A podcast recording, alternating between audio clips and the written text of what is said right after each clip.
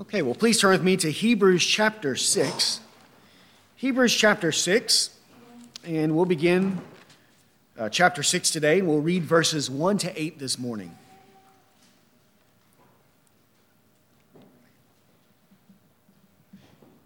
Hebrews chapter 6, beginning in verse 1. There it says, "Therefore, leaving the elementary teaching about the Christ, let us press on to maturity, not laying again a foundation of repentance from dead works and of faith toward God, of instruction about washings and laying on of hands, and the resurrection of the dead and eternal judgment. And this we will do if God permits. For in the case of those who have once been enlightened and have tasted of the heavenly gift and have been made partakers of the Holy Spirit and have tasted the good word of God and the powers of the age to come, and then have fallen away, it is impossible to renew them again to repentance, since they again crucify to themselves the Son of God and put him to open shame. For ground that drinks the rain which often falls on it and brings forth vegetation, useful to those for whose sake it is also tilled, receives a blessing from the Lord. But if it yields thorns and thistles, it is worthless and close to being cursed, and it ends up being burned." Let's pray. Heavenly Father, we come to you today, Lord, asking for you to lead us and guide us, Lord, into all truth, Lord, and into all righteousness.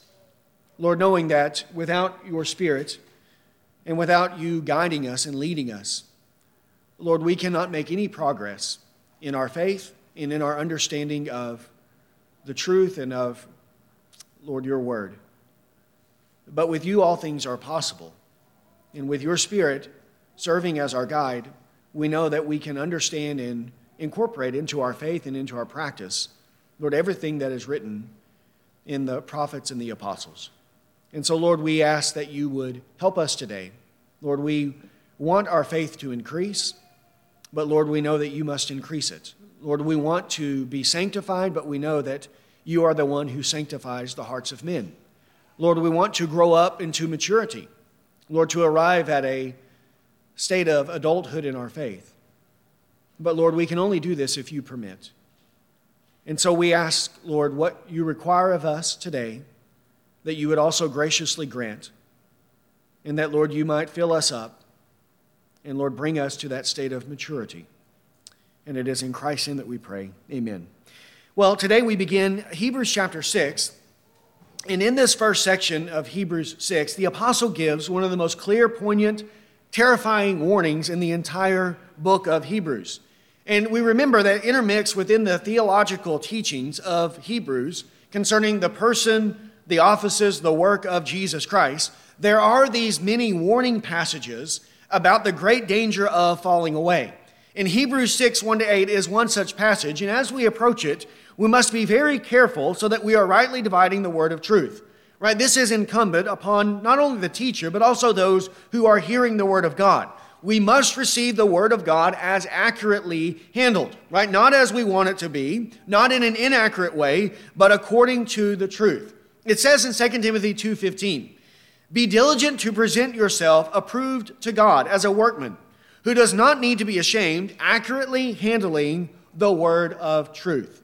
Now, I say this because the passage before us today has been mangled and mishandled over the years to promote many false teachings and ideas. Namely, one of the chief is that a true believer can fall away from his state of salvation, that one can truly possess salvation and lose that state of salvation and come back under a state of condemnation. And the chief passage used by proponents who say that one can lose their salvation is Hebrews chapter 6, verses 1 to 8. And if the Bible only consisted of Hebrews 6, 1 to 8, we might be inclined to agree with this idea. For at the first reading, at a surface reading of this passage, it would appear that this is exactly what the apostle is describing. However, one of the most important principles for rightly interpreting the scriptures is the analogy of faith. And the analogy of faith teaches us that since all Scripture is inspired by God, and since God cannot contradict himself, then no passage of Scripture can contradict any other passage of Scripture. But all Scripture must be held in harmony, as a unit, as a whole, and that there is a harmony and unity in the pages of the Word of God. We must read Scripture as a whole, each part, each book, each chapter, each verse, in perfect harmony with what comes before it and with what comes after it, without there being any contradictions. And if any interpretation of a passage contradicts the teaching of another passage, then there's something wrong with that interpretation, right? It is not valid. It must be ruled out and must be rejected, and we have to rethink these things. John 10:27-29 says, "My sheep hear my voice, and I know them, and they follow me. And I give them eternal life, and they will never perish. And no one will snatch them out of my hand. My Father, who has given them to me, is greater than all. No one is able to snatch them out of the Father's hand. I and the Father are one." And John 6:39 says, "This is the will of him who sent me, that of all that he has given me, I lose nothing, but raise it up on the last day." Hebrews 6:1-8 must be harmonized with John 10:27-30, and John 6:39, and many other passages as well. We cannot come to a conclusion that contradicts and puts these passages at odds and in contradiction with one another. So with that in mind, we can proceed with this passage, and it is in the Bible, and it's written there for a reason, so that we can understand it. It's there for our benefit, and with diligent, careful study and accurately dividing the passage, we can grasp its proper meaning and the bearing that it has on the Christian life. This must always be our prayerful aim with any passage of Scripture, but especially those that are more difficult to interpret. And so this is how we must proceed. So with that, let's pick up in Hebrews 6, verses 1 and 2. Hebrews 6, 1 and 2 says, "Therefore, leaving the elementary teaching about the Christ, let us press on to maturity, not laying again a foundation of repentance from dead works and of faith toward God, of instruction about washing and laying on of hands, and the resurrection of the dead, and eternal judgment." Here, this is a continuation of what he began at the end of chapter 5. He told them that he has many things to say to them concerning Christ, but it is hard to explain because they have become dull of hearing. He said that by this time you ought to be teachers, yet you have need again for someone to teach you the elementary principles of the oracles of God.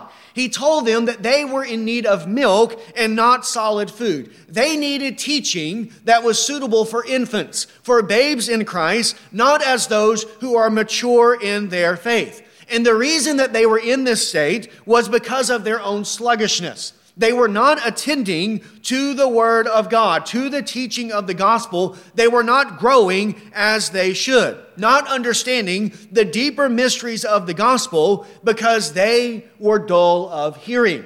He could not give them solid food, but only give them milk. Now he's urging them to leave this state of infancy, right? Leave these childish things behind, calling them to leave the elementary teaching about the Christ and press on to maturity. He's calling them to mature in their faith from being infants to being adults who arrive at a greater understanding of their salvation, both in terms of grasping the concepts related to their salvation and in terms of experience, an experiential understanding of salvation as it works itself out in the various aspects of our life. Now, this leaving the elementary teaching about the Christ, he cannot mean that we forget these things, that we never talk about them again, or that we don't ever need to be instructed in the basic principles of the gospel of Jesus Christ, or that we never need to meditate upon the elementary principles of the oracles of God, or that we never need to hear another sermon about the death of Christ, the resurrection of Christ, about the forgiveness of sins, about the necessity of faith or of repentance. Of course, he cannot mean that we leave these things so that we never talk about them, never think about them, never meditate on them, never hear sermons preached about these central, crucial topics central to our theology and a right understanding of the gospel of Jesus Christ. Right? Just as we mentioned last week, just because an adult does not have to drink only milk, right? Just because he has the ability to eat solid food does not mean that the adult never drinks milk. It means that he doesn't drink only milk. He drinks milk, but he also has solid food. And so maturing in the faith, arriving at a state of spiritual adulthood, does not mean that we move on from the gospel or that we do not ever benefit from hearing the simple, plain, clear truths concerning salvation that we understood when we first believed. He means it in the sense of learning and understanding more aspects of these precious truths, greater understanding of the central truths of the gospel. There is a greater depth and more mysteries to be unfolded concerning the person and work of Jesus Christ. And we need to build upon the elementary teachings of the Christ, never forgetting these truths, but expanding upon them so that we have a fuller, deeper understanding of the mysteries of the gospel. Again, it's just like a child, right? We teach the child their math tables, but eventually we want to move on to more complex forms of mathematics, never forgetting or rejecting what we learned in those early years, but building upon these things, advancing them, expanding them, so that there is a greater degree of understanding. And so it is in the Christian faith. The new convert must have a sufficient understanding of the gospel. Right? No one can be saved if they don't understand certain basic truths about the gospel of Jesus Christ. But does someone at their salvation have a perfect understanding of salvation? Do they have a perfect understanding of the gospel and all of the mysteries of salvation? No one has that at the beginning of their salvation, and no one even attains that in the course of their Christian life in this present age, because none of us ever arrive to perfect maturity in our faith. All of us, in some way, only know in part. Even the most advanced, even the most mature, still have more maturing to do. There's still more growing that needs to be done all throughout the course of our time on this earth. But we are to grow in this way, from being infants in the faith, from being taught those simple, basic truths of the gospel, to growing in these things, expanding these things, having a deeper and fuller understanding of these concepts. Right? Once the simple basic truths are grasped, once they are thoroughly incorporated into faith and practice, once someone is settled on these matters, then it is time to press on to maturity, to more truths, to greater understanding and greater depth. And this is his goal for them. This should be the goal of our salvation as well. This is the very purpose of the ministry of the Word of God among us. The reason God gives teachers to teach the Word of God to the people is so that the people would grow from being infants and children to being mature adults in the faith. Ephesians chapter 4. Ephesians chapter 4, verses 11 to 16.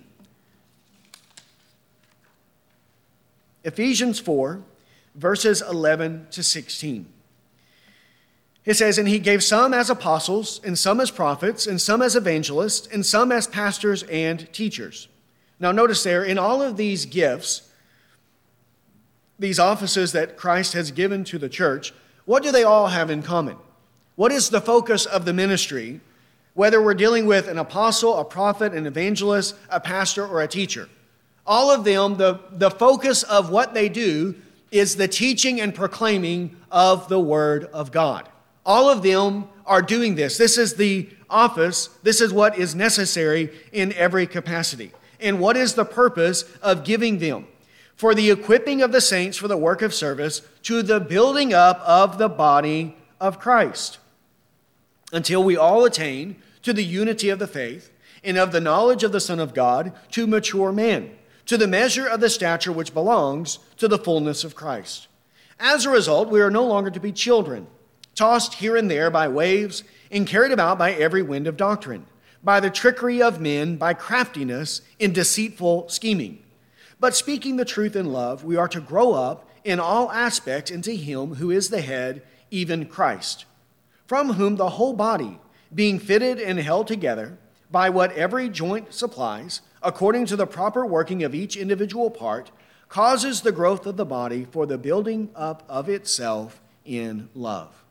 there, the purpose of the ministry of the word among us is so that there would be a mature man, so that we would arrive to the measure of the stature which belongs to the fullness of Christ, so that we would no longer be children tossed to and fro by various winds of doctrine, but that we would be stable in our faith, in our understanding of the truths of the gospel. Right? This is what we are to grow into. And this is not just something here for the people, but the apostle includes himself in this. Right? That's what he says in Hebrews chapter 6. He says, he doesn't say, let you press on. He says, let us press on. All of us are pressing on to maturity. And this is true in the church as well. It is not just the hearers who need to press on to maturity, but also the teachers, right? The ministers. All of us are to be growing in our faith, growing in the grace and knowledge of the Lord and Savior Jesus Christ. All of us must have this goal of pressing on to maturity. Philippians chapter 3, verses 12 to 16. Here, the Apostle Paul speaks of his own growth and his own desire to advance in salvation. And if he needed to advance in salvation, then certainly all of us need to advance as well. Philippians 3, verse 12. He says, not that I have already obtained it or have already become perfect, but I press on so that I may lay hold of that for which I was laid hold of by Christ Jesus.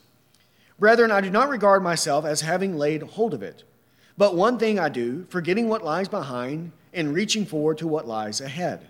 I press on toward the goal for the prize of the upward calling of God in Christ Jesus. Let us therefore, as many as are perfect, have this attitude. And if in anything you have a different attitude, God will reveal that also to you. However, let us keep living by the same standard to which we have attained. There, the Apostle Paul, his goal was to press on, to go forward, right? To not go backwards, but to keep pressing on in his salvation and in his understanding of these things, because he had not attained perfection yet. And none of us in this life will ever attain perfection. Therefore, at all times, we must all press on to maturity. There's never a point in our Christian life in this world where we can say we are sufficiently mature, where we can say that we don't need to press on, that we have arrived in the Christian life, though it is true that we can come into a state of maturity and we can be adults in our faith so that we're not like children tossed to and fro by various winds of doctrine.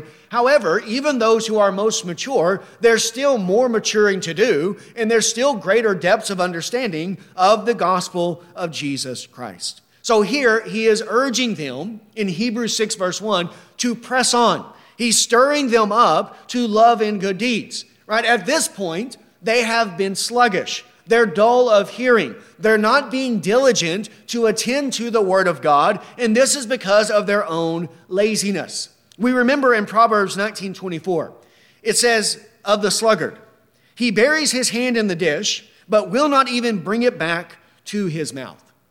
And in terms of spiritual things, this is what the Hebrew Christians are behaving like.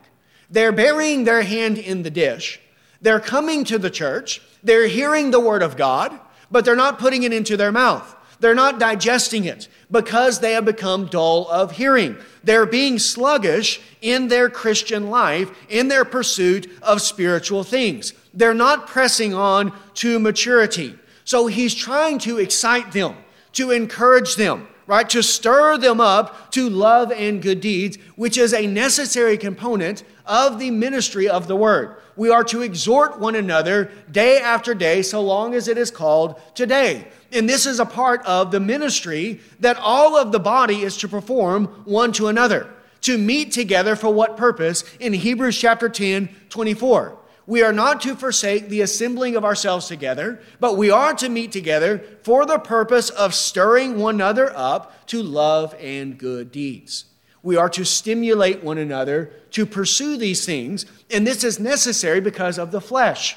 So long as the flesh remains, we remain dull, we remain sluggish, we're lazy, we don't do the things that we ought to do, because the flesh seeks to drag us down, to hinder us in our progress in the Christian life. So we need the encouragement of the saints The mutual encouragement of one another to stimulate us toward love and good deeds. And we always are in need of this stimulation to maturity.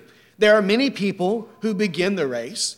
They run well at the first, but then they become weary, and quickly they are ready to faint and give up.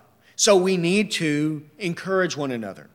We must press on, seeing that there are many blessings, many benefits for us growing in the grace and knowledge of our Lord and Savior Jesus Christ. There are many blessings that accompany maturity in the faith. And if we want those blessings, then we have to mature. We have to grow, and that will never happen with us without us being diligent to do these things. What are some of these blessings that accompany maturity in the faith? Well, first, as we mature in true knowledge of the gospel, we will have many safeguards to keep us from the errors of unprincipled men. That's what we just read in Ephesians chapter 4. Children are the ones that are tossed to and fro by various winds of doctrine.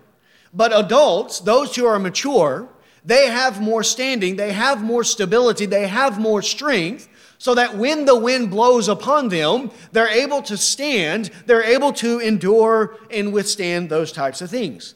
Do we want to be tossed to and fro by various winds of doctrine? Do we want to be easily deceived by any false teacher, by anyone who proclaims to be a Christian pastor, no matter what he's saying to us? Do we want to come under their deceptions? No, of course not. That's not good for us. Well, if we stay as infants, then we will be more susceptible to various winds of doctrine.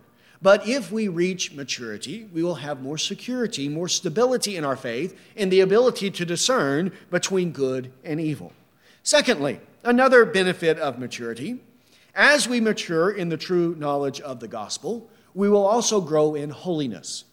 Understanding the gospel, a true understanding in godliness, holiness, righteous living, these always go hand in hand. It is impossible for someone to grow in godliness without also growing in his faith and in his understanding of the gospel of Jesus Christ. Now, of course, there is a kind of knowledge that is prideful, a vain pursuit of knowledge. The knowledge that puffs up and does not lead to obedience, doesn't lead to holiness, doesn't lead to godliness. And that must be rejected.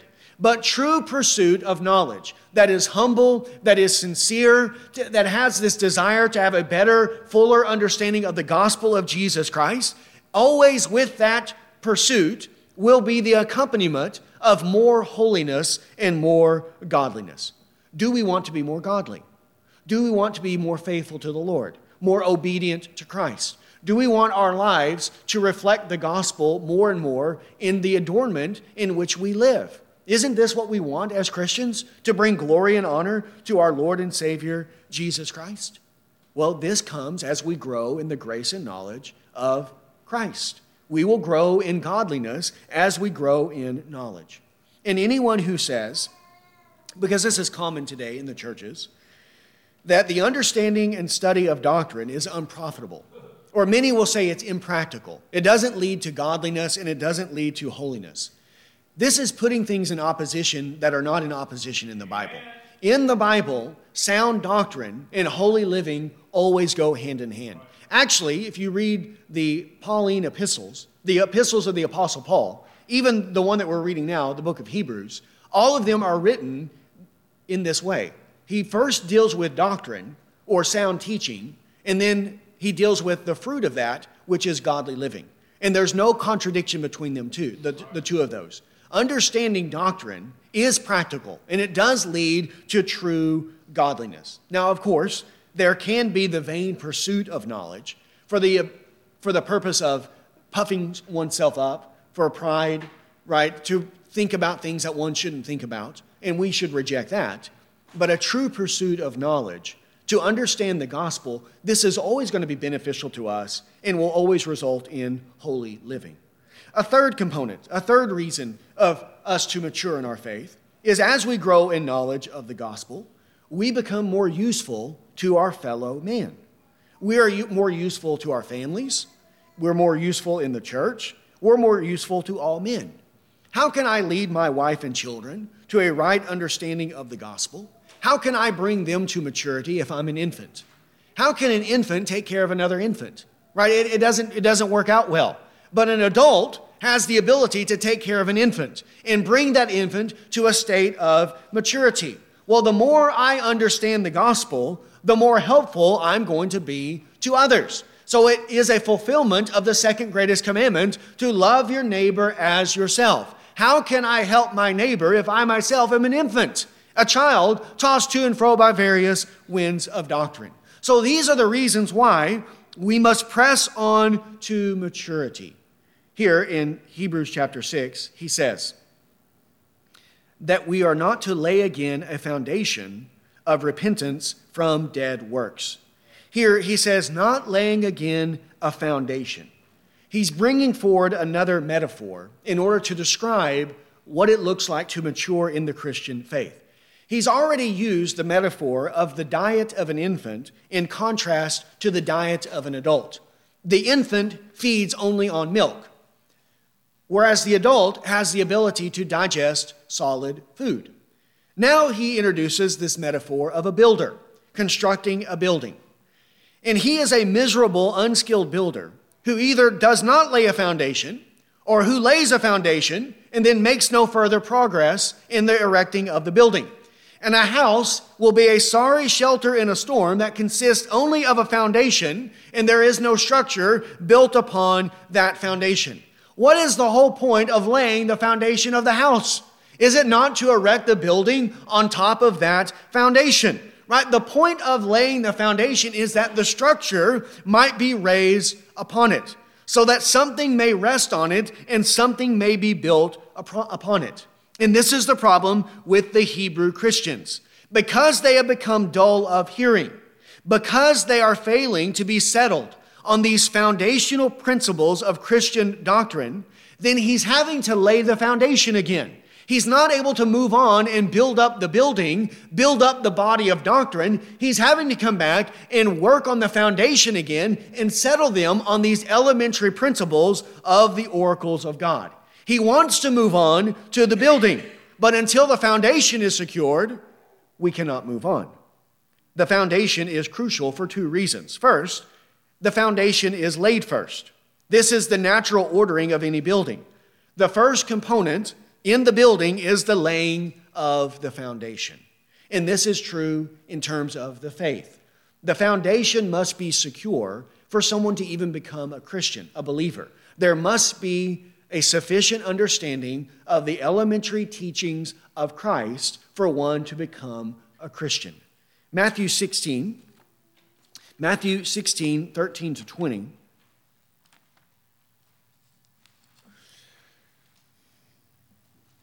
Matthew 16, 13 to 20 says, Now when Jesus came into the district of Caesarea Philippi, he was asking his disciples, Who do people say that the Son of Man is?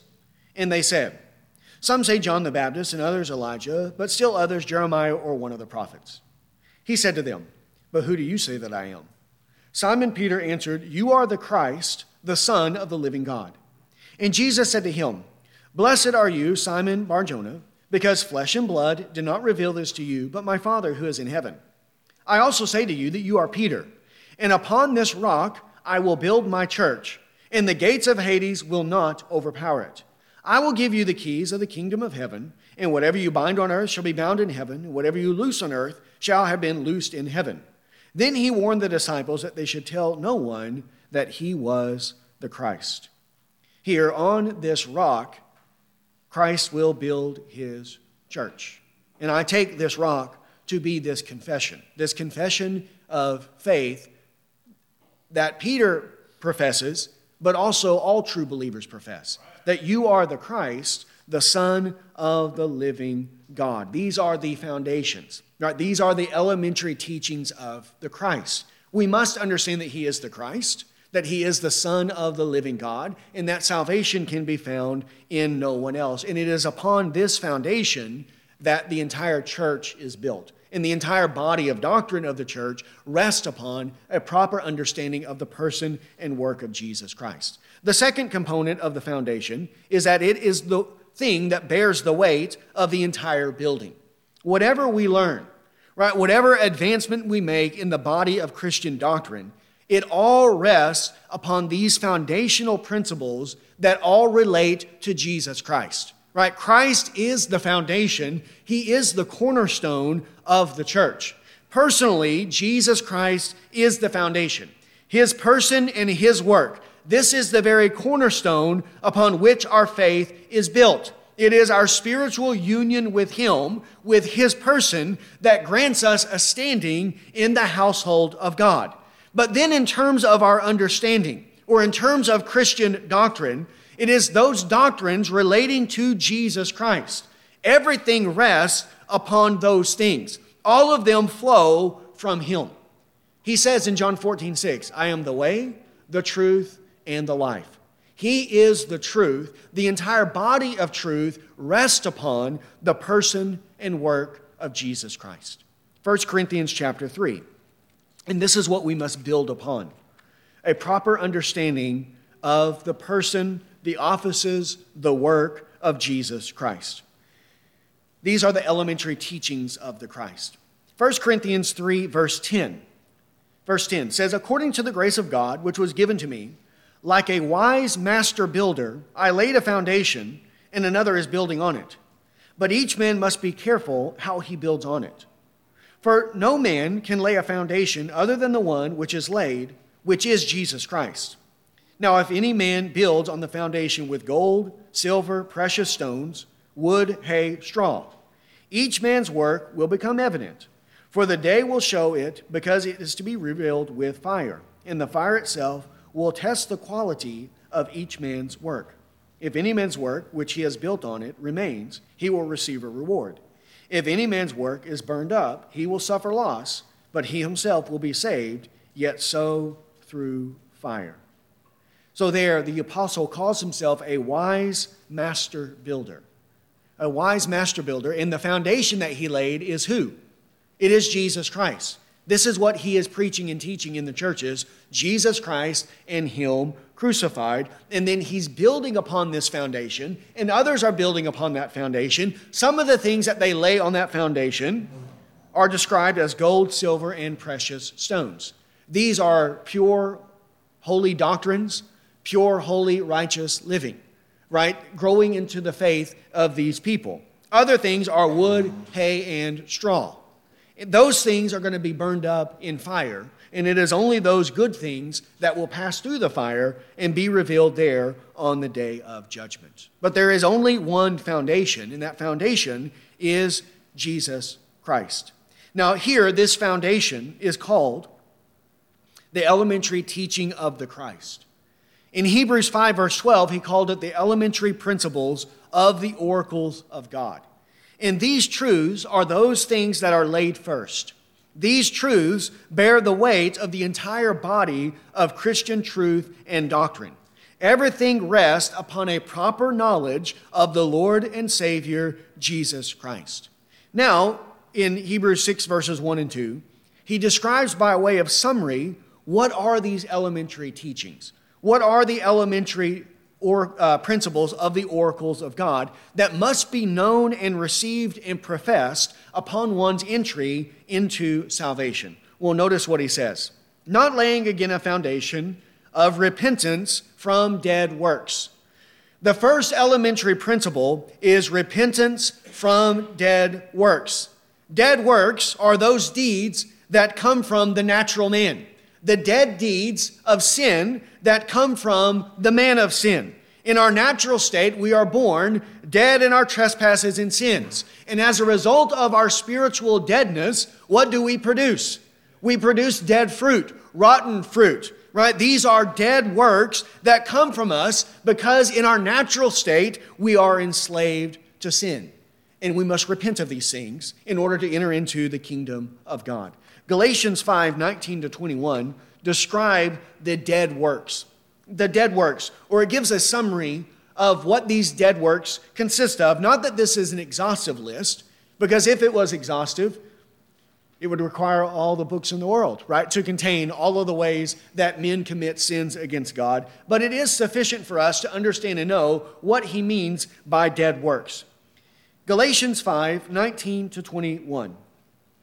Now the deeds of the flesh are evident, which are immorality, impurity, sensuality, idolatry, sorcery, enmity, strife, jealousy, outburst of anger, disputes, dissensions, factions, envying, drunkenness, carousing, and things like these, of which I forewarn you, just as I have forewarned you, that those who practice such things will not inherit the kingdom of God. Right? Our calling to salvation must include repentance from these dead works. A man must come to a right understanding of his sinfulness, of the misery that he is under because of his dead works. He must reject these things in order to enter into the kingdom of God. We cannot be a Christian without repentance from dead works, without repentance for the forgiveness of sins, right? Just as he's mentioning these things like sorcery, enmity, strife, jealousy, fits of anger, immorality, drunkenness. Can someone be a drunken Christian? Can someone be an adulterous Christian, a homosexual Christian, a thieving Christian, an idolatrous Christian? Right? These are contradictions, right? One cannot cling and hold on to these sins and say, I'm going to be a Muslim Christian. I'm going to be both a Muslim and worship that God, and I'm also going to be a Christian at the same time. I'm going to be a bank robbing Christian. I rob banks, and this is how I make my living, and I love it because I make a lot of money, and I don't want to give that up, but I also want to be a Christian. So I'm going to be a bank robber and a Christian at the same time. It's ridiculous, right, to even mention or say those things, and this is what is necessary to enter into the kingdom of God. Repentance for the forgiveness of sins. Repentance from dead works. The message of repentance is foundational. It is an elementary principle of the oracles of God. And the preaching of the prophets, of the apostles, of Jesus, of John the Baptist, if you summarize their teachings, it is repent, for the kingdom of God is at hand. We can say with great authority and clarity, with great confidence, there is no salvation.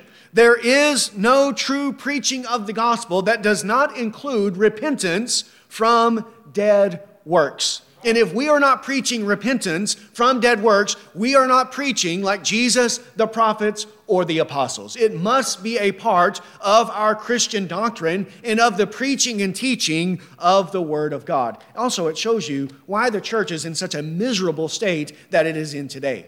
Because very rarely will you find churches that are preaching repentance for the forgiveness of sins. No one's preaching it. But how can there be salvation if we don't have this elementary principle of the oracle of God? Mark chapter 1. Mark chapter 1, verses 14 to 15. Mark 1:14 says, Now after John had been taken into custody, Jesus came into Galilee preaching the gospel of God and saying, The time is fulfilled and the kingdom of God is at hand. Repent and believe in the gospel. Here he's preaching the gospel of God. This is the gospel preached by our Lord and Savior, Jesus Christ. And then it is summarized with this summary. The time is fulfilled. The kingdom of God is at hand. Repent and believe in the gospel. This is what Jesus was preaching and teaching throughout the course of his ministry. Also, Acts chapter 2. Acts chapter 2, 37 to 39. Here, this is on the day of Pentecost, the day of Pentecost, after the death and resurrection and the ascension of Christ and the coming of the Holy Spirit, right? So all of these things have been fulfilled, and notice what the apostles are preaching. Acts 2:37. Now when they heard this, they were pierced to the heart and said to Peter and the rest of the apostles, Brethren, what shall we do? Peter said to them, Repent, and each of you be baptized in the name of Jesus Christ for the forgiveness of your sins, and you will receive the gift of the Holy Spirit. For the promise is for you and your children, and for all who are far off, as many as the Lord our God will call to himself. Then also, chapter 3, verse 24 to 26. And likewise, all the prophets who have spoken from Samuel and his successors onward also announce these days. It is you who are the sons of the prophets, and of the covenant which God made with your fathers, saying to Abraham, And in your seed all the families of the earth shall be blessed. For you first God raised up his servant, and sent him to bless you, by turning every one of you from your wicked ways. What does it mean to turn from your wicked ways? Repent from dead works. This is what he's preaching there to the people. And then one last place, Acts chapter 20. Acts chapter 20, 20 to 21.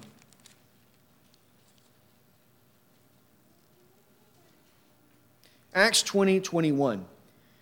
Here, the Apostle Paul gives a summary of his ministry.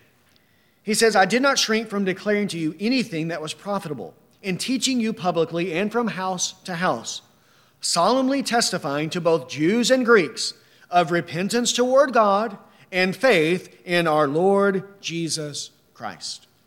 Repentance toward God, faith in our Lord Jesus Christ. It is our sin, our dead works, that have brought us into a state of sin and misery. We are under the wrath of God due to our sin. It was the transgression of Adam that brought the whole world into the state of chaos, confusion, death, and misery. Our sin, our dead works. This is what necessitated the coming of the Son of God into the world. This is why Jesus had to take on human flesh. This is why he was subjected to a life of hardships and sorrows. This is why he had to die on the cross, the cruel, shameful death on the cross, all because of our sin. Even the very context of what we're dealing with in Hebrews right now, that Jesus is a high priest after the order of Melchizedek. Why is it that Jesus is a high priest? And why do we even need a high priest to represent us before God? Because of our sin. It is our dead works that necessitates all of these things. So how can the preaching of the gospel of salvation from sin, not require that sinful men turn away from their sins? One cannot live in open, unrepentant sin and become a Christian. Entrance into Christianity requires an acknowledgement, a confession, and a rejection of dead works. And that's the first thing that he mentions here. The elementary teaching of Christ includes repentance from dead works. Second, the second foundational principle, he says, faith towards God. Faith. Isn't that what Jesus was preaching? Repent, for the kingdom of God is at hand. Repent and believe in the gospel. Repentance and faith go hand in hand. These are two sides of the same coin, and they describe what is the duty of man in hearing the gospel of Jesus Christ. We are to repent of our sin and believe in Christ. We cannot believe in Christ without repenting from sin, and we cannot repent from sin without at the same time believing in Christ. Here he describes this as faith towards God. Faith toward God is a trust, a confidence, an assurance that the salvation promised by God has been fulfilled in the person of Jesus Christ. When sin entered into the world, right? When man was brought into the state of corruption, into the state of condemnation and misery due to sin, God made a promise to Adam and Eve that he would raise up the seed of the woman, and that the seed of the woman would come and he would crush the head of the serpent. That what happened to the world and what happened to Adam and Eve because of the instigation and the lies of the devil, that God would raise up a seed from the woman who would come and bring an end to sin, to Satan, and to death. Genesis 3:15. This is considered by most good, I'll say most theologians, then I'll say all good theologians, the first preaching of the gospel. The first declaration of the gospel in the Bible is Genesis 3:15, and the first promise of the Christ that would come into the world. And then the rest of the prophets are expanding and teaching and reiterating this promise over and over and over again. Genesis 3:15, I will put enmity between you and the woman, and between your seed and her seed. He shall bruise you on the head, and you shall bruise him on the heel. The first promise of redemption was given here in Genesis 3:15, and then this promise was reiterated and expanded throughout all of the Old Testament scriptures. And the period of time from the giving of this promise to the fulfillment of that promise was a period of about 4,000 years of human history. From Adam until the coming of Christ, the people were waiting for God to fulfill his promise.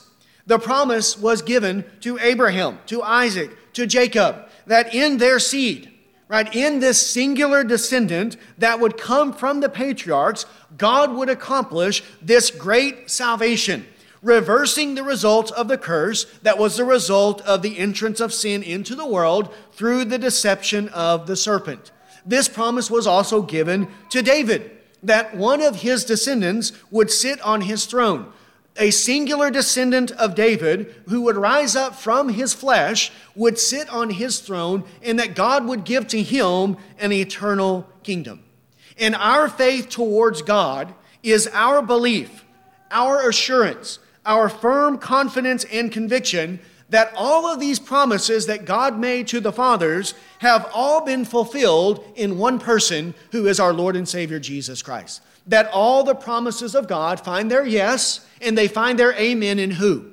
In Christ. In Christ and in Christ alone. Not Christ and Muhammad, not Christ and Buddha, not Christ and any other God or any other person, not Christ and the Pope, not Christ and Mother Mary, but Christ and Christ alone. Everything rests upon His person, His work for the forgiveness of sins.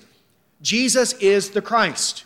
He is the one sent by God, provided by God, by which our sins are forgiven and we are reconciled to God. And there is no other mediator. We look to one mediator, to one Savior only, to only the Christ who has been provided graciously by God for us.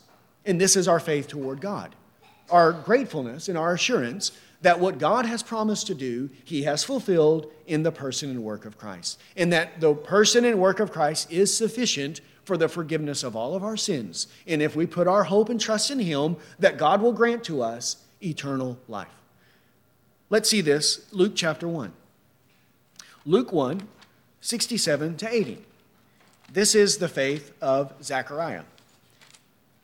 We also sang from Luke chapter 1 this morning, from Mary's song. She also speaks of the fulfillment of these promises, but we will read 67 to 80.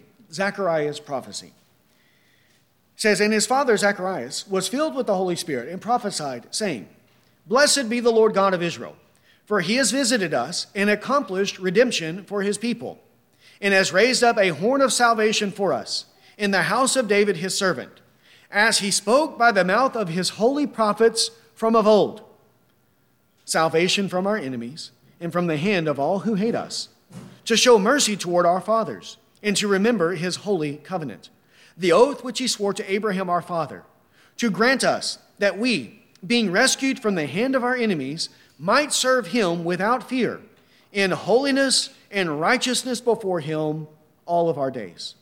And you, child, will be called the prophet of the Most High, for you will go before the Lord to prepare His ways, to give to His people the knowledge of salvation by the forgiveness of their sins, because of the tender mercy of our God, with which the sunrise from on high will visit us, to shine upon those who sit in darkness and in the shadow of death, to guide our feet in the way of peace."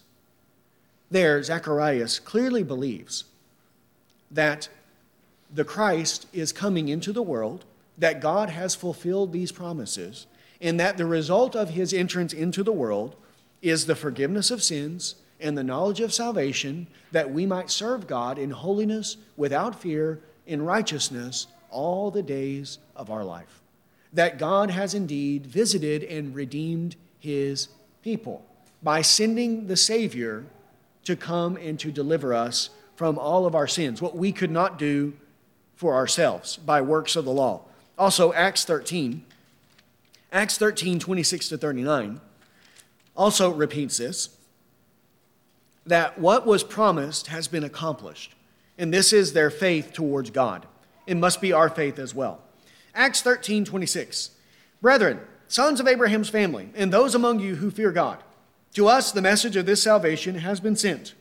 For those who live in Jerusalem and their rulers, recognizing neither him nor the utterance of the prophets, which are read every Sabbath, fulfilled these by condemning him. And though they found no ground for putting him to death, they asked Pilate that he be executed. And when they had carried out all that was written concerning him, they took him down from the cross and laid him in a tomb.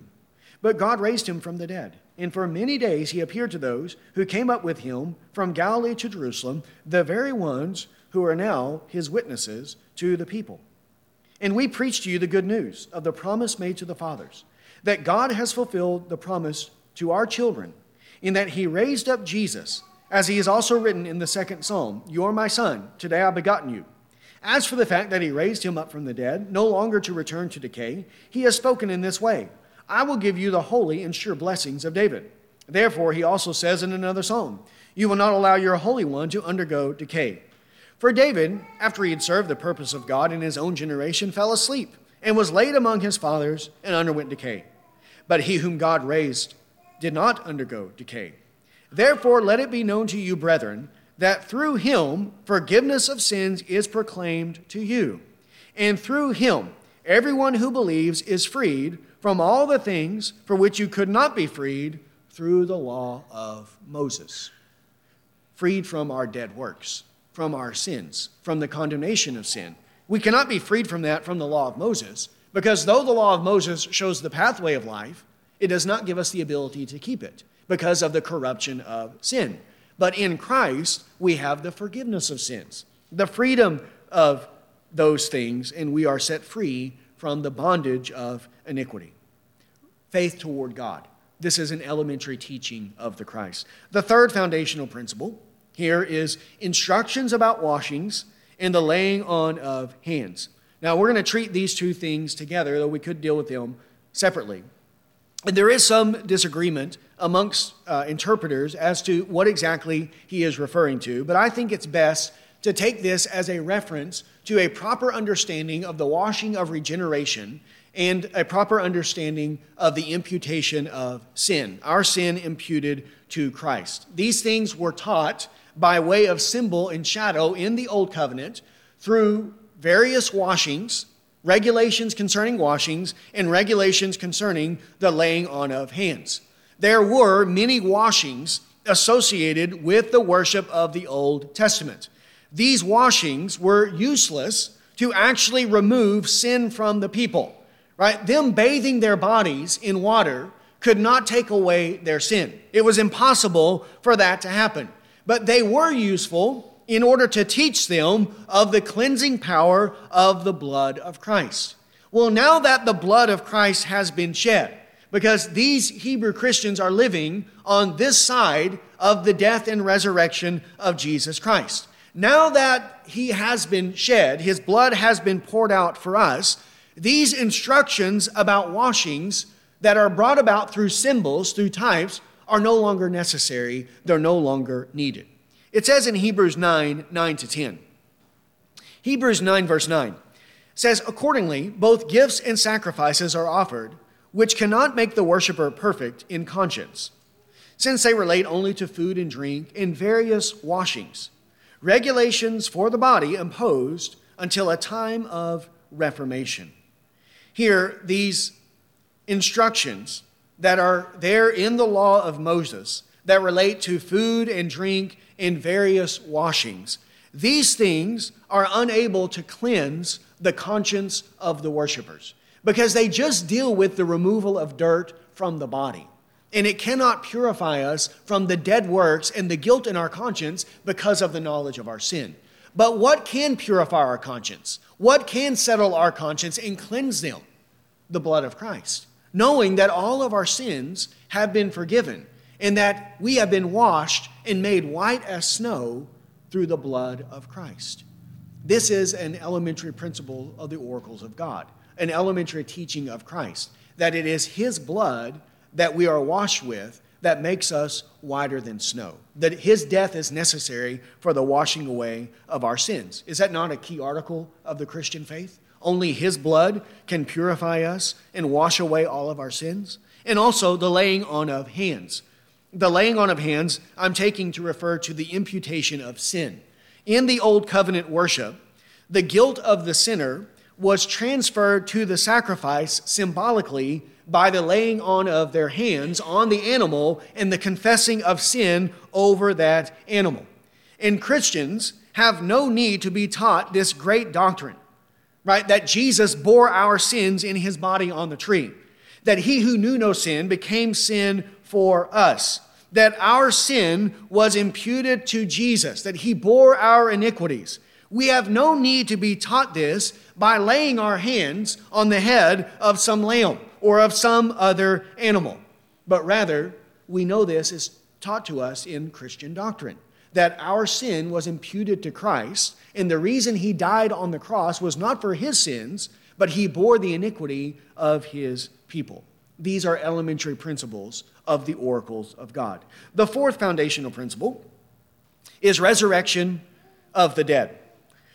Without the understanding and belief in the resurrection of the dead, there is no Christianity, right? There is no gospel without the preaching of resurrection from the dead. This is critical to our understanding of salvation.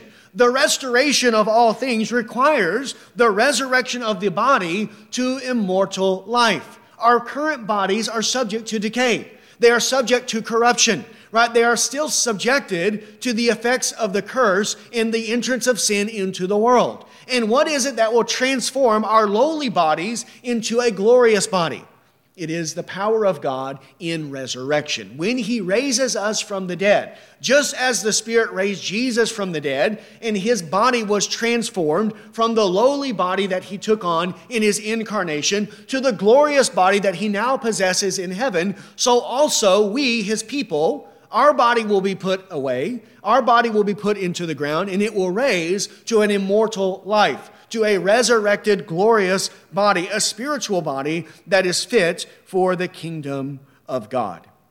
And if there is no resurrection, then what are we doing here, right? We should just all go home and have a good time, eat, drink, and be merry, because tomorrow we will die. And don't take my word for that. That's what the Apostle Paul says, 1 Corinthians chapter 15.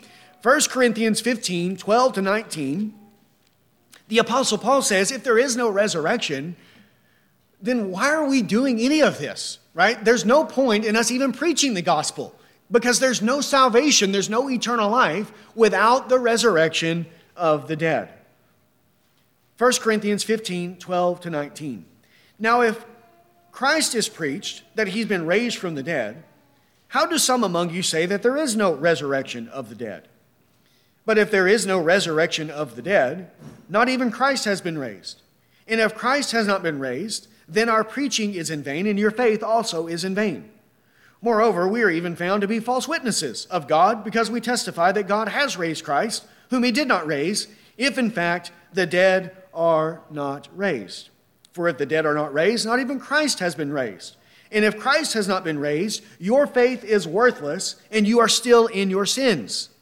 Then those who have fallen asleep in Christ have perished. If we have hoped in Christ in this life only, we are of all men most to be pitied.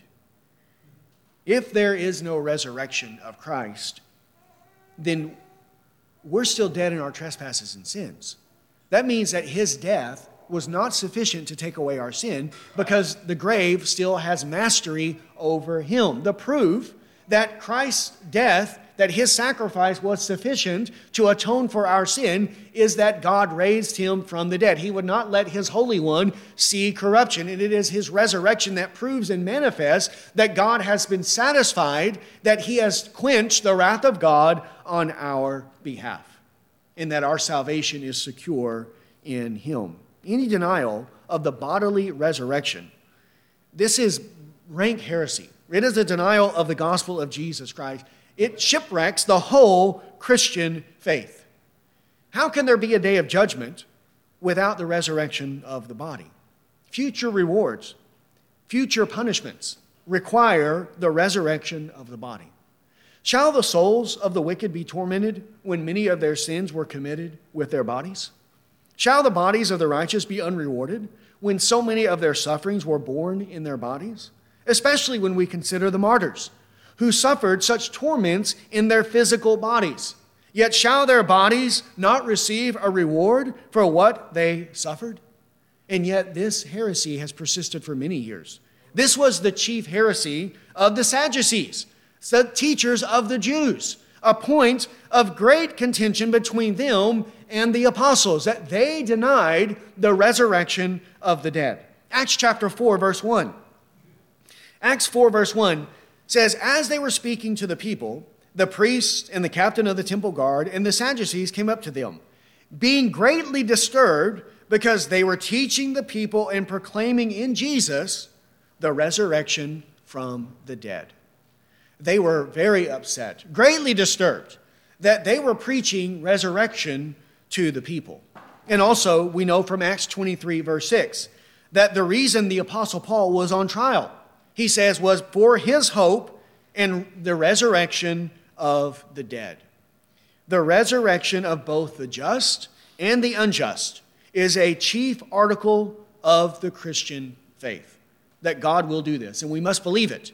And a person must believe this in order for them to even be saved. They must believe this elementary teaching of Christ. Then lastly, by way of foundational principle, eternal judgment. Eternal judgment. We must believe that there is a day of judgment when Christ will judge the world in righteousness and where the eternal destiny of all men will be determined. The righteous will enter into the kingdom of Christ, where they will experience eternal joy, eternal bliss in the presence of the Lord. No more sin, no more sorrow, no more pain, no more tears, no more suffering, no more death, no more devil, no more world, no more flesh. The former things will be done away with. All those things will be removed. All of the miseries of sin will be taken away, and it will be perfect peace and happiness with the Lord for all eternity. The wicked, on the other hand, will be assigned to eternal punishment, where they will experience in both body and soul eternal death as the just punishment for their sins. They will be cast into the lake of fire, where they will experience eternal, never-ending torment and suffering as they experience the fierce wrath of God poured out upon them because of their sin. Eternal judgment, which means we have to believe in heaven and hell, that there is a place for the saints, and there is a place for the sinners. Eternal judgment and an eternal place for both. And that there is indeed a day of judgment coming upon the world. Hebrews 9:27 says, it is appointed for men to die once, and after this comes judgment. And the Apostle Paul says in Romans 2:16, on that day, when according to my gospel, God judges the secrets of men by Christ Jesus. He says there, according to my gospel, according to the gospel as preached by the Apostle Paul, central or a key part of that gospel he preached was that Christ Jesus would judge the secrets of men, that there is indeed a day of judgment, and Jesus Christ is the one who will judge the world in righteousness. Without a right, orthodox, biblical understanding of eternal judgment, there can be no true understanding of salvation or of the gospel. So these are the elementary teachings about Christ. Repentance from dead works, faith toward God, instructions about washings and laying on of hands, the resurrection of the dead, and eternal judgment. One cannot be a Christian without having some understanding, a sufficient understanding of these truths.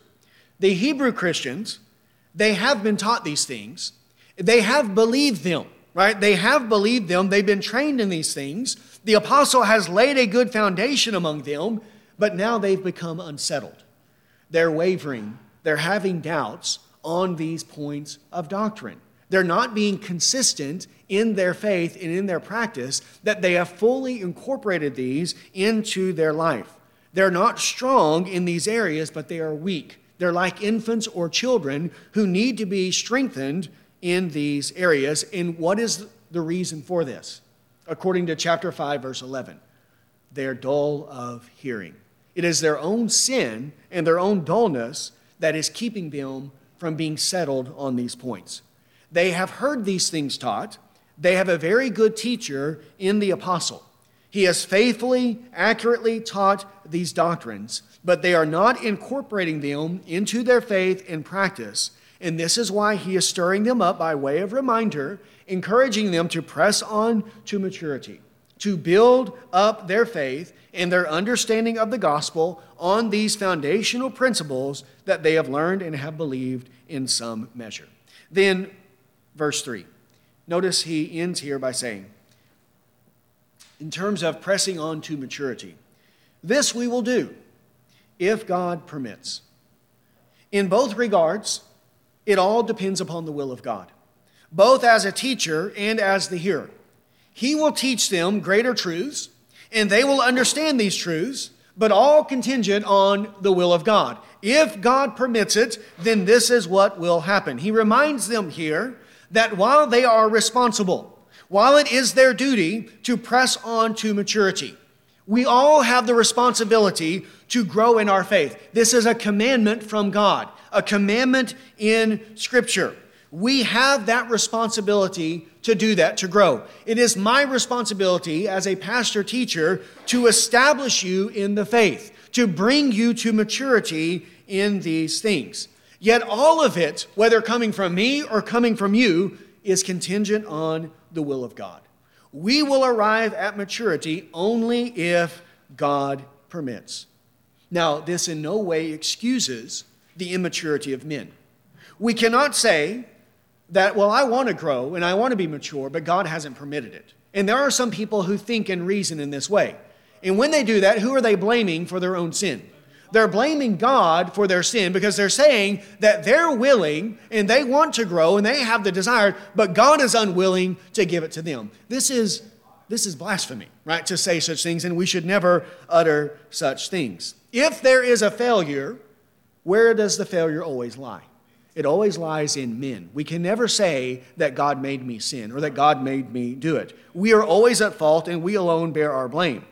This dullness of hearing is rising from their own flesh and from our own sin. However, at the same time, if there is any progress in the Christian life, if there is any maturity, if there is any growth, whatever measure of faith and sanctification we attain to in this life, it is always a result of the power of God and the work of God within us.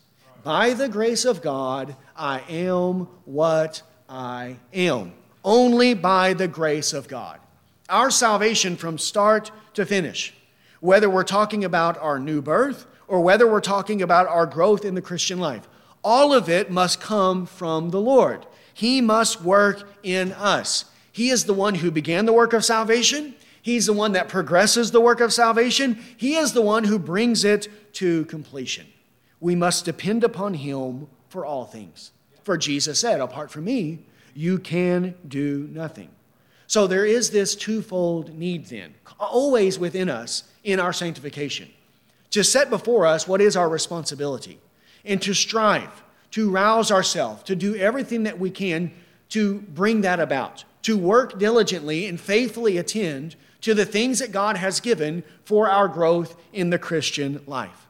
But at the same time, we must always be humble and completely dependent on the Lord, and always praying for God to increase our faith, for God to cause us to grow, for God to give us more maturity, and completely reliant upon Him.